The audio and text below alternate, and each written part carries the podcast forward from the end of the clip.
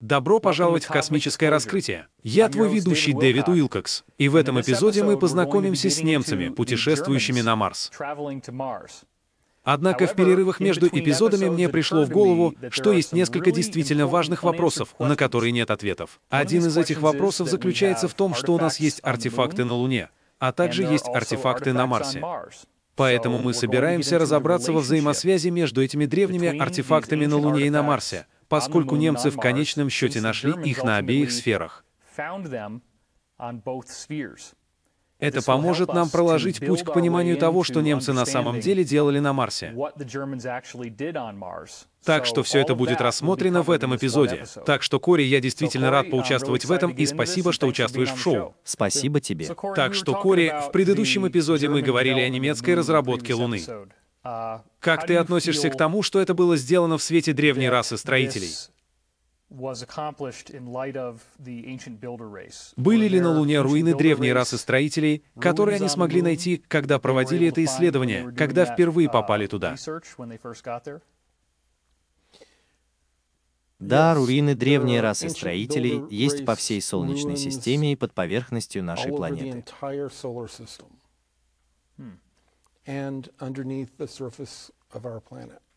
Какие конкретно руины древней расы строителей они нашли на Луне? Я думаю, что некоторые из наиболее значительных зданий, которые тебя заинтересуют, и многие другие, это некоторые древние здания, которые, очевидно, были построены для расы очень высоких существ, если только они не были существами, которым просто нравилось много пространства и действительно высокие арки и дверные проемы they were beings that just liked a lot of headroom and really tall arches and doorways. Когда ты говоришь «очень высокий», о каких футах мы говорим? Например, каков был предполагаемый рост этих людей? Некоторые каменные сиденья и дверные проемы мы говорим о высоте 60, 70, 80 футов. Это существо, ростом 60, 70, 80 футов. Высокий. Когда ты говоришь каменные сиденья, как бы они выглядели? Есть ли что-нибудь, что мы могли бы увидеть на Земле, что было бы похоже? Они называли это тронами, но это было не так. Они... Вдоль стен были ряды сидений, обращенных наружу. И я думаю, что самое близкое, что мы увидели бы в старом замке, было бы похоже на тронный зал с тронами у стены in an older castle would be like a throne room with thrones against a wall. Были ли эти сиденья вырезаны так же утилитарно и просто, или на них был какой-то витиеватый узор? Какова была эстетика сидений? Когда-то на них были надписи или эмблемы, а также символы.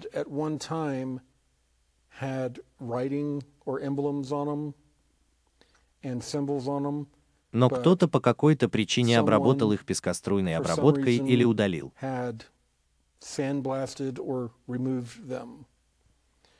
То же самое с любой другой областью и этими зданиями и сооружениями, которые, похоже, имели какие-либо признаки написания символов или изображений.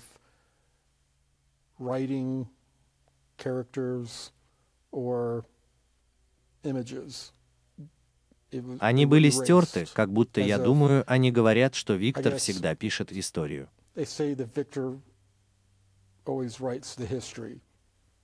Может быть, другие инопланетные группы переместились на тысячелетия позже и решили, что мы хотим написать историю. Нам никто не нужен. Мы хотим, чтобы нас знали как богов. Поэтому они стерли то, что было написано. Неужели эти троны просто казались выгравированными на склоне горы, как мы могли бы видеть с горы Рашмор на Земле? Или они были внутри каких-то комнат? Они были внутри комнат, и это было очень высокотехнологично. Все это, очевидно, было обработанной материей из технологически обработанной материи. Так опиши же нам, как бы ты нашел комнату. Ты видишь что-то вроде купола, а потом входишь в купол. Он встроен в склон горы. Он под землей. Где ты на самом деле видишь эти комнаты? Как ты попадаешь в комнату? Сейчас это в основном сооружения, покрытые лунной пылью и метеоритами, которые упали и оставили обломки.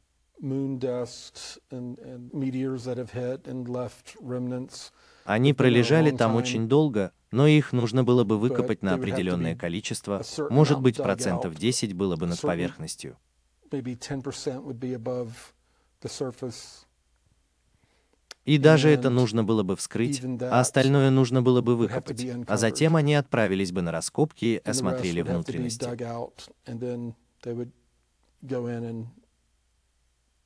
excavate and check out the interiors.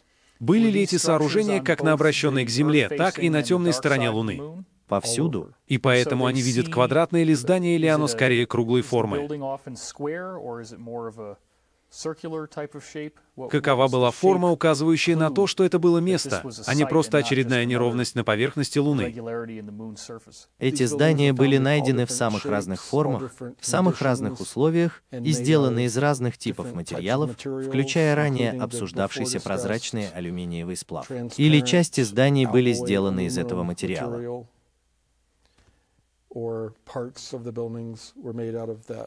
Значит, некоторые из этих зданий, стены, ты действительно мог видеть прямо сквозь них, как только извлек их из лунного реголита. Верно. Вау. Теперь Ричард Хогленд много говорил о том, что, по его мнению, является стеклянными куполами, которые были на Луне, и об идее, что внутри может быть давление, и там могут быть растения и деревья. Ты сталкивался с какими-нибудь доказательствами того, что там на самом деле были стеклянные купола? Есть всевозможные стеклянные конструкции, которые в основном разрушены. Destroyed. В том числе купола. В том числе купола и башни. А когда ты говоришь «разрушены» кем? Это может быть чем? Катаклизмом. cataclysm. На Луне осталось много вещей, как напоминание о Великой войне.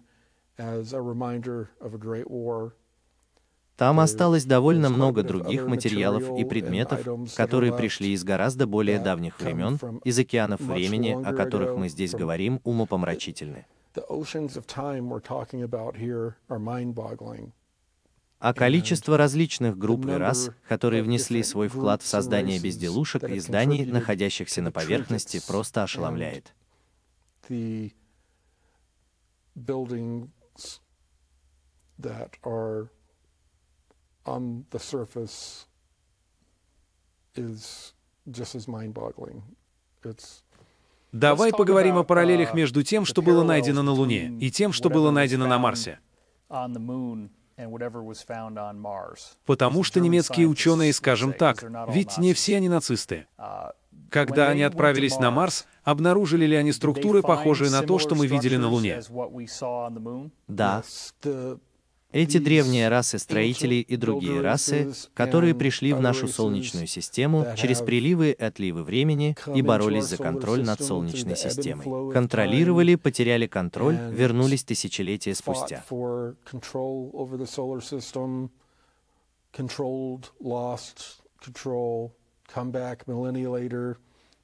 Это продолжается уже тысячелетия. Их структуры были найдены по всей Солнечной системе. Наша Солнечная система усеяна древними-древними археологическими памятниками.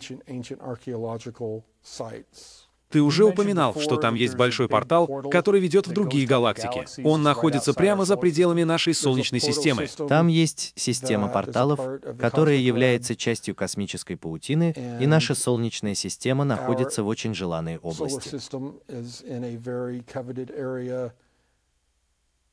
И да, эта система that, порталов uh, распространяется не только на другие галактики, но и на другие звездные системы внутри нашей собственной галактики. Так что мы находимся в настоящем районе с высокой арендной платой. Да, Не могли бы вы тогда сказать, что в истории нашей Солнечной системы было гораздо больше колонизаций, чем у большинства цивилизаций, которые располагались бы в большей степени в сельской местности, в отличие от урбанизированного района, подобного этому? мне говорили, что мы, по сути, оазис на космическом шелковом пути. Недавно НАСА выступила с заявлением и предположила, что на Марсе в какой-то момент был океан глубиной в полторы мили, который покрывал по меньшей мере половину его поверхности, как в северном полушарии. Это НАСА так говорит. Как ты думаешь, почему они так сказали бы? Я думаю, что мы приближаемся к тому моменту в человеческом сознании, когда становится довольно нелепо пытаться скрыть то, что находится перед нашим лицом, когда мы смотрим на Марс.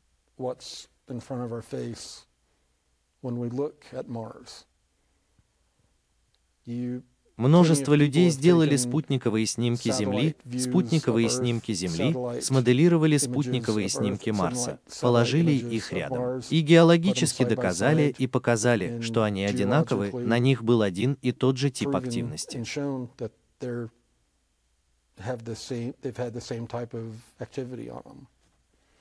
Ты так думаешь, или ты сталкивался с информацией, свидетельствующей о том, что когда-то Марс был более похож на Землю? Да, да. Ты уже упоминал, что пояс астероидов был разрушенной планетой. Хогленд и другие проделали работу, предполагающую, что Луна, что Марс изначально был спутником этой планеты. Ты сталкивался с чем-нибудь подобным? Согласно умному стеклянному блокноту, это была информация о том, что Марс когда-то был спутником суперземли, которая существовала сейчас там, где у нас есть пояс астероидов. Existed now where we have a asteroid belt. А Марс тоже был водной планетой с океанами. В то время У него были океаны и очень плотная атмосфера, которая была сорвана в результате того же события, которое изменило его нынешнюю орбиту и создало пояс астероидов. changed its current orbit and created the asteroid belt. Когда ты смотришь на работу некоторых астрономов, таких как доктор Томас Ван Фландрен, который изучал то, что он назвал гипотезой взорвавшейся планеты Илиев, мы видим, что половина Марса полностью покрыта кратерами, а другая половина действительно довольно гладкая. You see half of Mars is totally covered with craters, and the other half is really quite smooth. Так ты думаешь, что это были астероиды с взорвавшейся планеты, попавшие в Марс? Ты сталкивался с чем-нибудь, что указывало бы на то, что произошло именно так? Да, и мы можем обсудить это довольно подробно. Там было очень много всего. Поверхность Марса, половина ее состоит из тяжелых ударных кварков и отложений, и половина Марса заряжена положительно, другая половина заряжена отрицательно. И это из-за того, что с ней произошло в этом событии, теперь это гигантский, по сути, гигантский конденсатор.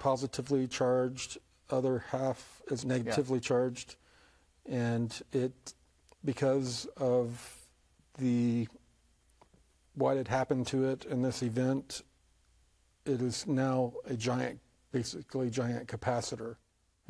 Итак, у нас есть целая огромная планета, пригодная для жизни, с океанами.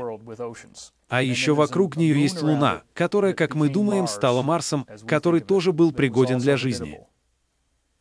Встречал ли ты какую-нибудь информацию, указывающую на то, что на каждой из этих сфер существовали противоборствующие цивилизации, или все это было частью одной великой цивилизации? Знаем ли мы это? Я видел научную информацию о гайках и болтах. Вот тут-то мы и начинаем проникать в секретный синдикат правительства Земли или религиозные идеи иллюминатов по поводу всех этих идей о том, что произошло. Они создали всевозможные мифы и идеи о том, как это произошло и что произошло. И они верят в это так же горячо, как любой другой человек верит в свою религию.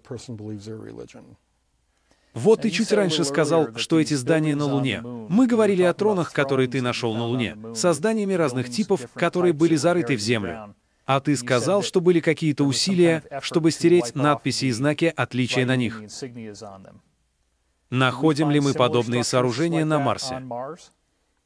Да, по всей Солнечной системе, и со всеми ними обращались одинаково. Похоже ли, что эти сооружения были построены, когда на Марсе еще были океаны, до того, как он получил этот взрыв от взрыва планеты? Я выхожу из памяти и не хочу вдаваться в I но это кажется правильным. Сколько архитектуры на Марсе? Сколько там можно найти вещей, свидетельствующих о том, что там была развитая цивилизация? Большая часть этого либо находится под землей, либо действительно разрушена. Поверхность Марса пережила такую огромную катастрофу. Ты видишь, похоже, что что-то пошло не так.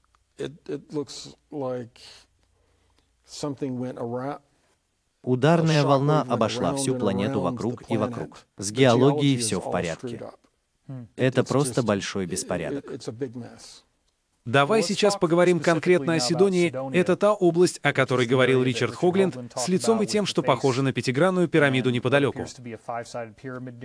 Я видел пирамиды. Какая разница? Я имею в виду, что ты видел пирамиды. Я видел пятигранные пирамиды. Я видел пирамиды. Но мы все видели эти фотографии. Ты хочешь сказать? Я пролетал над ними и видел пирамиды. Правда. Которые были частично засыпаны чем-то вроде грязи или ила.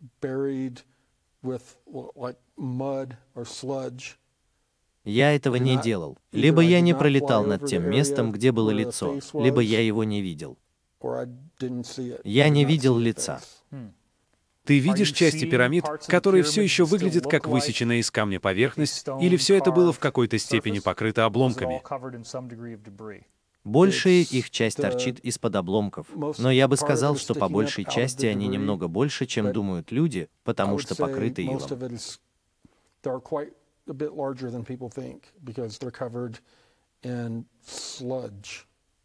Я вспоминаю, как один инсайдер Дэниел рассказывал мне, что он видел фотографию астронавтов, машущих рукой рядом с пирамидой на Марсе, и что там была очень красивая резкая линия пирамиды, уходящая вверх. Похоже, ты как бы подтверждаешь, что должны быть определенные пирамиды, где все еще есть некоторая резкость, которая может быть видна с Земли. Это явно были пирамиды. Вау! Окей, итак, немцы отправились на Луну, а ты сказал, что они отправились в пояс астероидов, а также на Марс. Так, в какой последовательности? Они сделали все это одновременно или как они подошли к этому? Сначала они отправились на Луну. Хорошо. И основали свою базу. После неудачных попыток они основали свою базу на Луне, а затем отправились на Марс.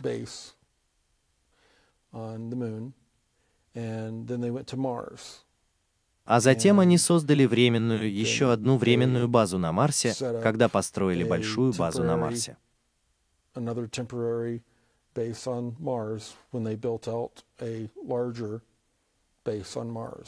Хорошо, так что давай просто сделаем паузу на второе место. Немцы доберутся до Марса. На данном этапе нашей истории НАСА еще не отправлялась на Марс. О каком году, о котором мы говорим, они туда добрались, ты знаешь? Все это происходило в конце 30-х, начале 40-х. Они искали специально для археологии? Я просто знаю, что они искали базы для создания за пределами Земли, а также базы в районах Земли, которые были негостеприимными и недоступными для обычной цивилизации Земли. Areas of the earth that were inhospitable or out of the reach of the regular civilization of earth. Как у них получился пригодный для дыхания воздух внутри этих аппаратов? Это была часть внеземной технологии, которую им дали для того, чтобы они могли совершить долгое путешествие, и им не нужно было возвращаться сюда. Да, они разработали некоторые из своих суперподводных лодок. Они уже начали разрабатывать скруберы для углекислого газа и кислородные дыхательные системы с закрытой системой.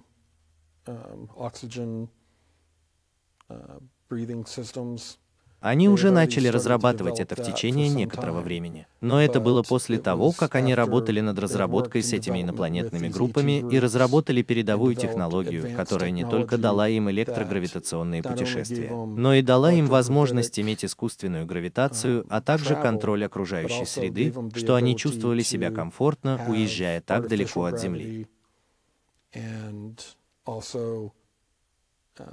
have environmental controls that they felt comfortable leaving um, that far from Earth. Отправились бы они с Земли на Марс, или у них была космическая станция, которую они построили где-то посередине, как склад снабжения? Они отправились с Земли на Луну, с Луны на Марс, точно так же, как мы планировали сделать.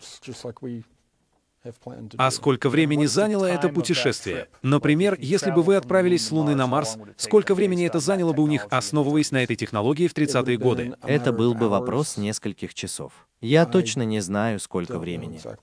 И ты тогда сказал, что сейчас это было бы быстрее? Теперь это вопрос нескольких минут. Вау! Давай предположим, что сейчас они смотрят с поверхности Марса. looking from the surface of, of Mars now.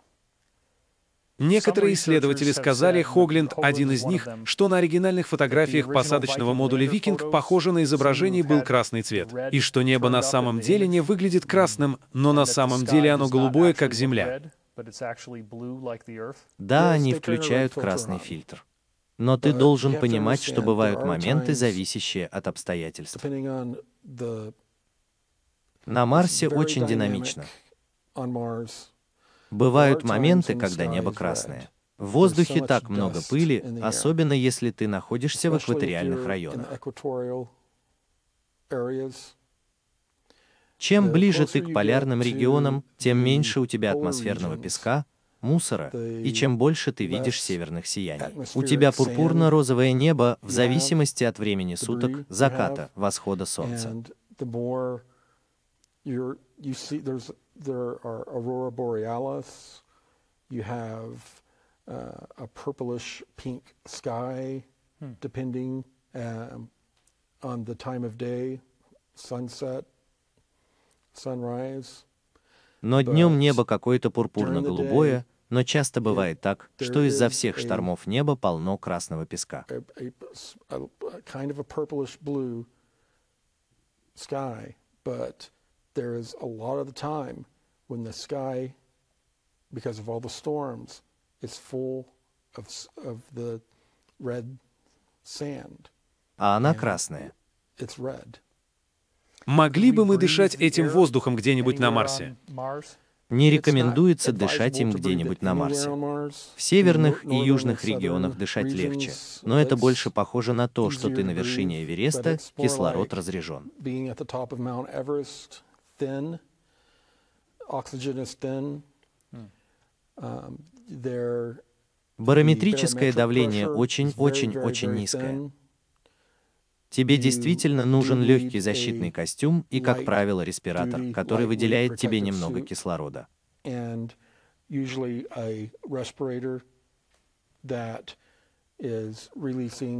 Uh, some oxygen to you. Очень интересно. Ты уже говорил, что Луна густо населена самыми разными расами. Есть ли спутники, вращающиеся вокруг Марса, или космические платформы, на которых установлены системы вооружения, которые сбьют тебя, если ты попытаешься отправиться на эту планету? Как это сделали немцы? Они просто прилетели прямо сюда или столкнулись с каким-то сопротивлением? Я не знаю, столкнулись ли они с сопротивлением. Я думаю, что на тот момент они уже заключили союз. Так что я верю, что люди или группа, с которыми они заключили союз, были бы теми людьми, людьми, о которых тебе пришлось бы беспокоиться, чтобы тебя не сбили. Верно. Вокруг Марса есть пара маленьких лун.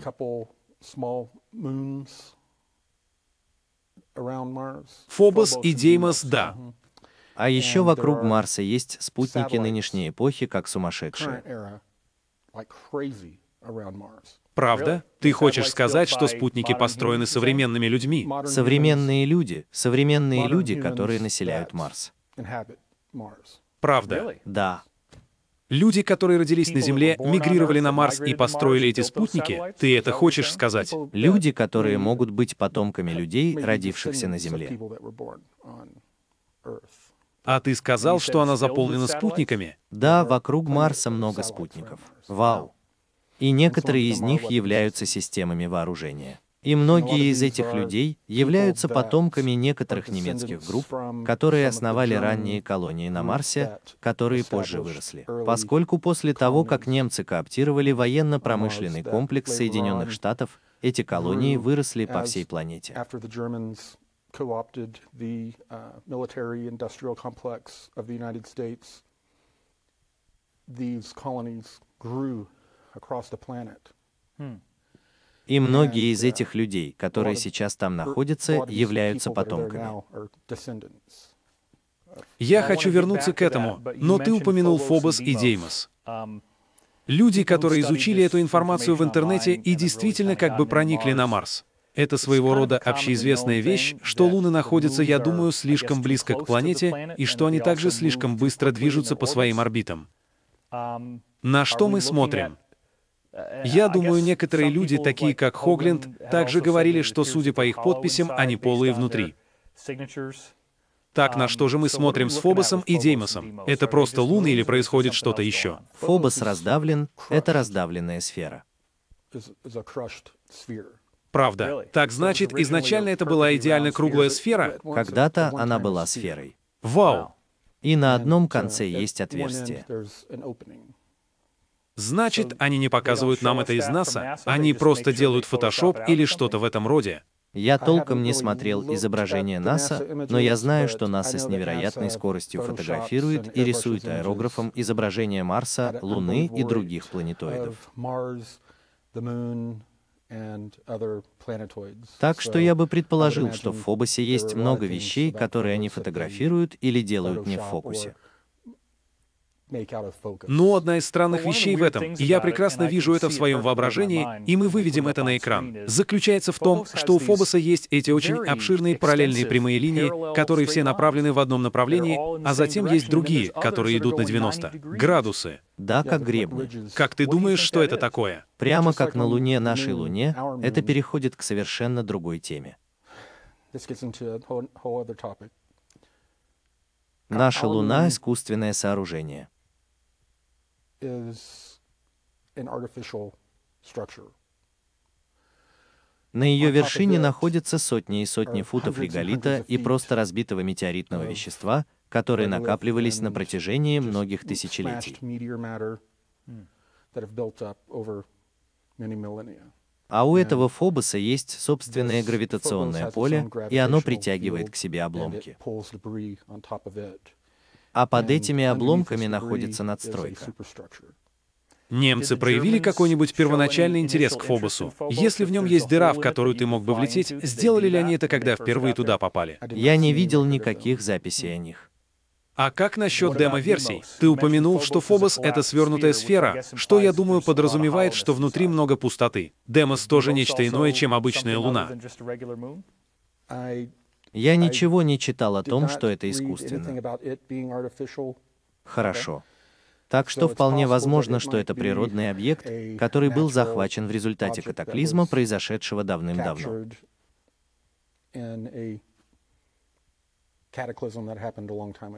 Во-первых, есть ли сейчас на поверхности в определенных местах жидкая вода? У Марса очень странный цикл, год, годовой цикл. В определенное время вода, которая находится на поверхности в виде льда, разжижается. Правда? Но ненадолго. Хорошо. Я никогда не видел информации об озерах, небольших океанах в современную эпоху. Я никогда не летал над водоемами и не видел водоемов. Хорошо. Так что давай. Был ли у немцев план попытаться использовать местные материалы для создания устойчивой базы, когда они туда добрались? Это всегда было намерением? Да. Так же, как и на Луне, они планируют доставить на Марс определенное количество ресурсов, извести все остальное, что им нужно, чтобы смешать с местными ресурсами, чтобы сделать бетон и все, что им нужно для строительства сооружений, которые они могли бы затем герметизировать и использовать в качестве временных убежищ and that they could then pressurize and uh, use Поначалу им пришлось совершить довольно много поездок, чтобы привести людей и материалы. Это было в самом начале, когда они использовали звездное свидание или портальное путешествие. Правда. И так оно и было. Это в ту раннюю эпоху они использовали порталы для транспортировки материалов, а не людей, которые были органическими. Были ли у них проблемы с органикой, повредившие их жизненный цикл? То есть да, то есть убив их очень ужасным способом. Пока они не придумали, как правильно это сделать, с помощью некоторых из этих союзных внеземных группировок. Так в каком же году ты знаешь, где порталы начали использоваться для транспортировки материалов? Материалы были, они использовали порталы для транспортировки материалов. Они знали, как это делать с 30-х и 40-х годов. Вау! Это было только тогда. Задолго до филадельфийского эксперимента. Верно. Это было только тогда, и ты видел, как плохо это отразилось на людях. Абсолютно. Только в 50-е годы они смогли начать перевозить людей и постоянно не причиняя им страданий.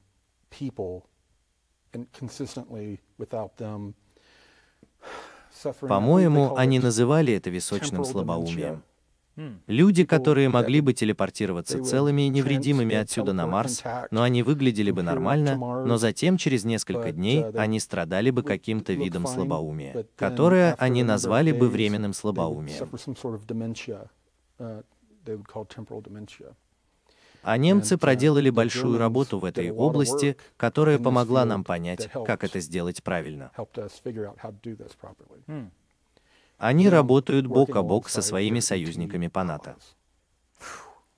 Это такая умопомрачительная вещь, представить, что там уже были артефакты, такие как пирамиды, когда туда пришли немцы. Насколько сильно они были заинтересованы в том, чтобы вновь занять то, что там было, и насколько они просто пытались построить что-то новое. Поначалу это было похоже на освоение Земли. Они были нанесены на карту точно так же, как это делаем мы, они наносили на карту Марс, изучали рельеф местности. У них было довольно много данных о географии Марса в этих умных стеклянных планшетах. И это была информация, которая была представлена на умном стеклянном планшете, очень техническом, но она была взята с отпечатанных на машинке листов бумаги, которые я видел.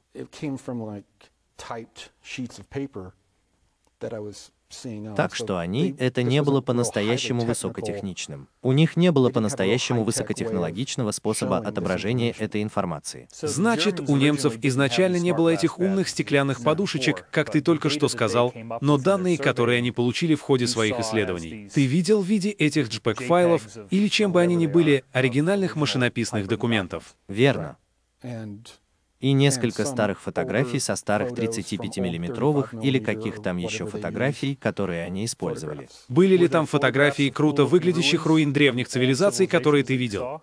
Да, о руинах и аэрофотоснимках местности. Огромный вулкан. Гора Олимп. Гора Олимп. Там есть лавовые трубы, которые в 10 раз больше лавовых труб, которые у нас здесь. И они идеально подходят для герметизации и создания окружающей среды внутри, и у вас есть легкая готовая основа.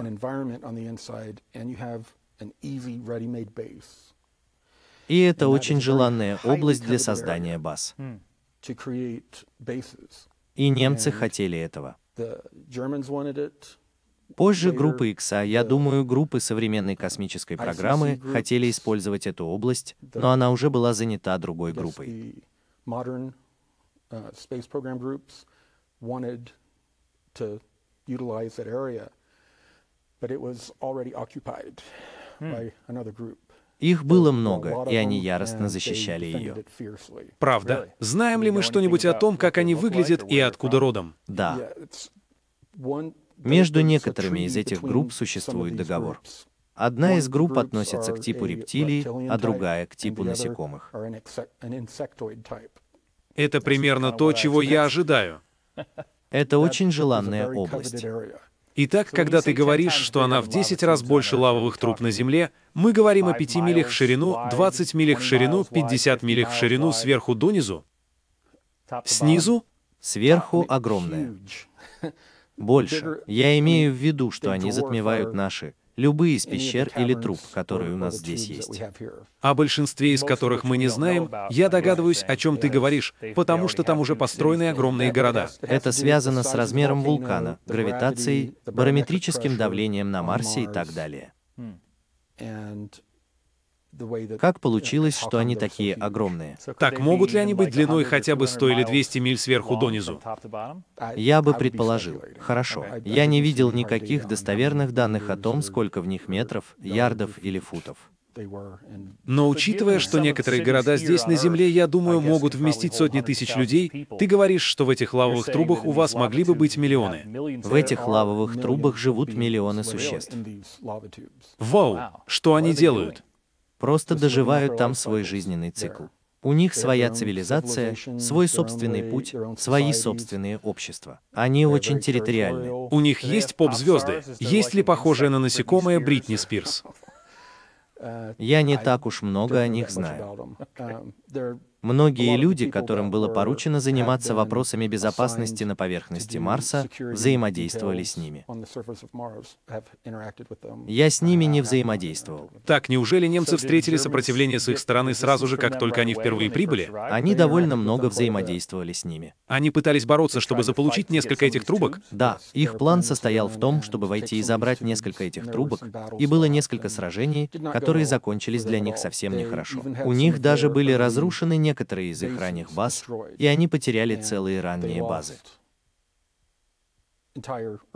У нас это было. Персонал, как будто все люди были убиты? Да, и они тоже плохо выбрали.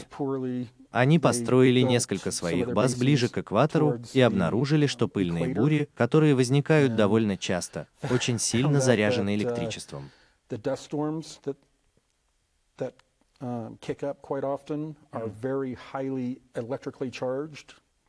Статическое электричество накапливается во всем песке, который дует с очень высокой скоростью. В этом есть смысл. Минералы под планетой, я думаю, я уже упоминал об одной стороне, потому что удары вызвали кристаллизацию части породы.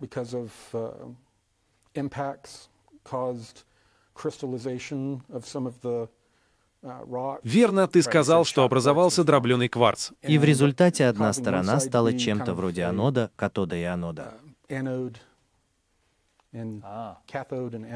Верно. С каждой стороны. Так что поверхность, особенно вокруг экватора, будет накапливать электрический заряд и в Земле. В этом есть смысл. Это тот же принцип, когда ты берешь определенные металлы, подвергаешь их давлению, электризуешь и делаешь магнитными. Так что это была целая сторона планеты. Проблема, когда ты строишь базу, и у тебя есть все это статическое электричество там, где во время песчаных бурь бушуют молнии.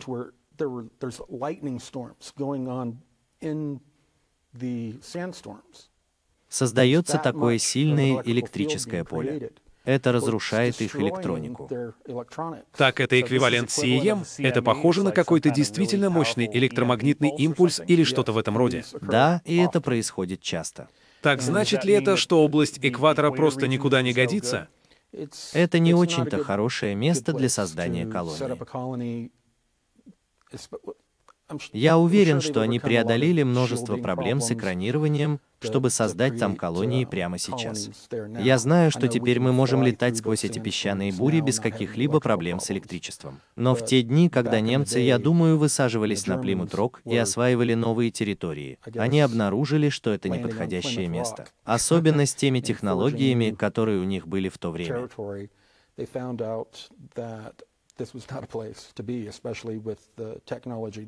Это было так, они теряли все свои технологии. Таким образом, они выяснили, что чем ближе к полярным областям в пределах 20 градусов, я думаю, что север, северный и южный полюса были лучшими обитаемыми регионами. И это также оказалось тем местом, где многие другие группы создавали базы. Так что им нужно было найти район, где они могли бы заявить свои права и создать базу. И все на Марсе, точно так же, как люди, у которых Марс ассоциируется с войной.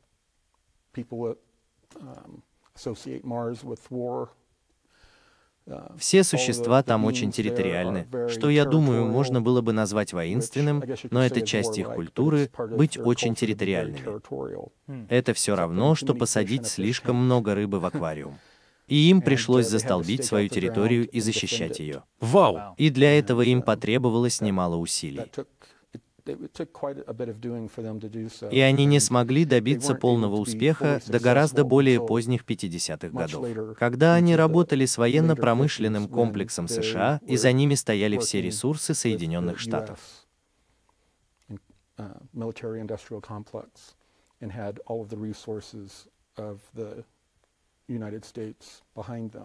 И тогда они действительно смогли начать наращивать свои силы и стать все большей силой на Марсе, чтобы оттеснить некоторые из этих других групп. И точно так же, как коренные американцы. Американцы поступили с коренными американцами, они оттеснили другие группы. И прояви судьбу. Итак, в течение обычного земного года Земля наклонена к Солнцу, и у нас будут сезоны, когда будет очень холодно или очень жарко, в зависимости от того, где ты находишься, и это меняется. Если ты строишь рядом с полярной областью, и у тебя марсианская зима, это может быть приемлемо для человеческой жизни? Учитывая, что Марс находится дальше от Солнца, следовательно, будет холоднее, основываясь на том, что мы знаем из исследований Марса НАСА. С холодом гораздо легче бороться. Когда ты простужен, у тебя будет замерзший лед, замерзшая вода в виде льда. Бороться с холодом намного легче, чем жить в пустыне, где постоянно случаются электрические бури. И к тому же в этих регионах атмосфера немного более гостеприимная, даже если там холодно. Дышать ложью. Там больше. Несмотря на то, что уровень содержания кислорода очень мал, на северном и южном полюсах его все еще больше.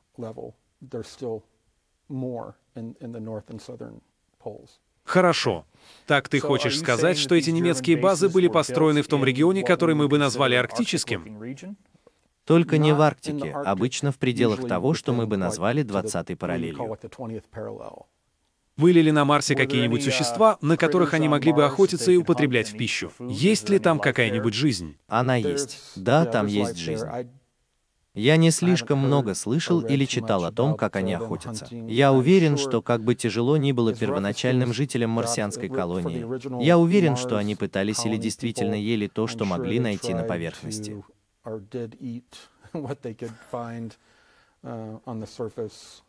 Я просто не припоминаю, чтобы я что-нибудь читал о том, что они готовили барбекю из марсианских тварей. Какие разные виды твари они нашли, когда добрались туда? Тебе нужно копать глубже или они на поверхности? Большинство из них — животные роющего типа. Даже это странное маленькое существо, похожее на летучую мышь. Они вырыли норы. Когда мы строили этот аванпост, мы видели эти маленькие дырочки, и с наступлением сумерек они вылетали. И каждый раз, когда они при каждом взмахе крыла, вы слышали, как они вылетают.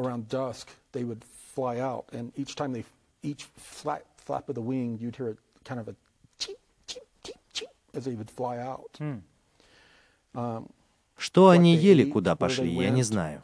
А потом они возвращались и возвращались в свою нору. Как они выглядели? Какого они были цвета? Они были темные, как черный. Они выглядели так, как будто так и было. Они выглядели очень грубыми, кожистыми и почти как будто на них была броня. Я бы подумал, что все, что эволюционировало, чтобы жить на такой негостеприимной планете, вероятно, имело бы такой тип брони и реальную прочность. Некоторым ученым было просто интересно, что нечто такое маленькое с крыльями может летать в такой атмосфере, что они не думали, что атмосфера достаточно плотная для них. Чтобы. Подбрось меня. Правильно. За кулисы. Да. Вот так. Насколько маленький, это маленький. Какой у него был размер? Они были маленькие. Такие маленькие, размером с некоторых птиц, которых вы видите летающими здесь. Верно. Насколько они похожи на летучих мышей на Земле? Текстура была похожа на летучую мышь, как будто крылья были похожи на кожу. Но голова и клюв больше походили на птичьи. О, у него был клюв. Да. Мы, наверное, могли бы изучить таксономию целой кучи разных тварей. А я видел не так уж много. Лично я видел только пару вещей. Я сам видел растительную жизнь и тому подобное. Ты ведь упоминал, что у тебя есть растения. Но ты знаешь, я видел, что немцы рано занесли их в каталог. Они занесли в каталог много разной жизни, которая появлялась в умных стеклянных подушечках. Были ли там существа, похожие на маленьких крабов или пауков? Там были пауки, большие пауки. Какого размера? Очень большие. Правда? Размером примерно в половину человеческого роста. И мой инсайдер Джейкоб описал, как их готовят и едят, и сказал, что на вкус они похожи на крабов. Я не знаю, зачем тебе это нужно. Были ли там такие вещи, как черви, которые роются в почве, или жизнь типа многоножки-многоножки? Я видел, как сообщалось о больших, почти похожих на шелкопряды червях, которые роют норы, а также иногда вылезали и лежали на солнце, а затем возвращались и зарывались.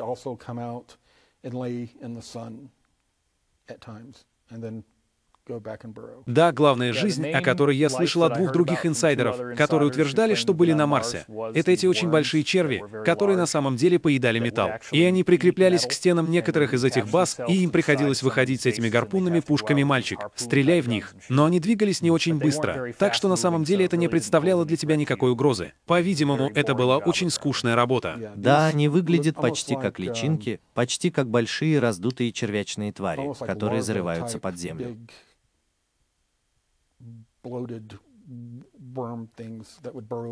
Были ли какие-нибудь местные формы жизни, которые эволюционировали на Марсе и на самом деле всегда были там?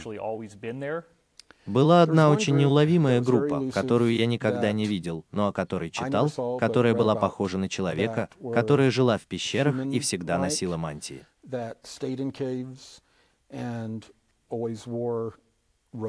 Правда? И была очень неуловима и держалась подальше от всех. Да, я слышал о коренном населении и от некоторых других. Ты знаешь об их росте или внешности? Это звучит слишком похоже на кадры из фильма, но предположительно они очень похожи на нас, но очень красноватые, и они утверждают, что являются коренными жителями Марса.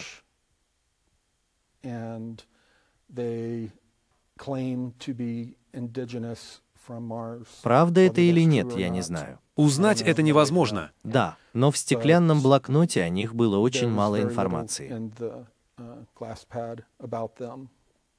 Они были очень неуловимы всегда, когда хотели.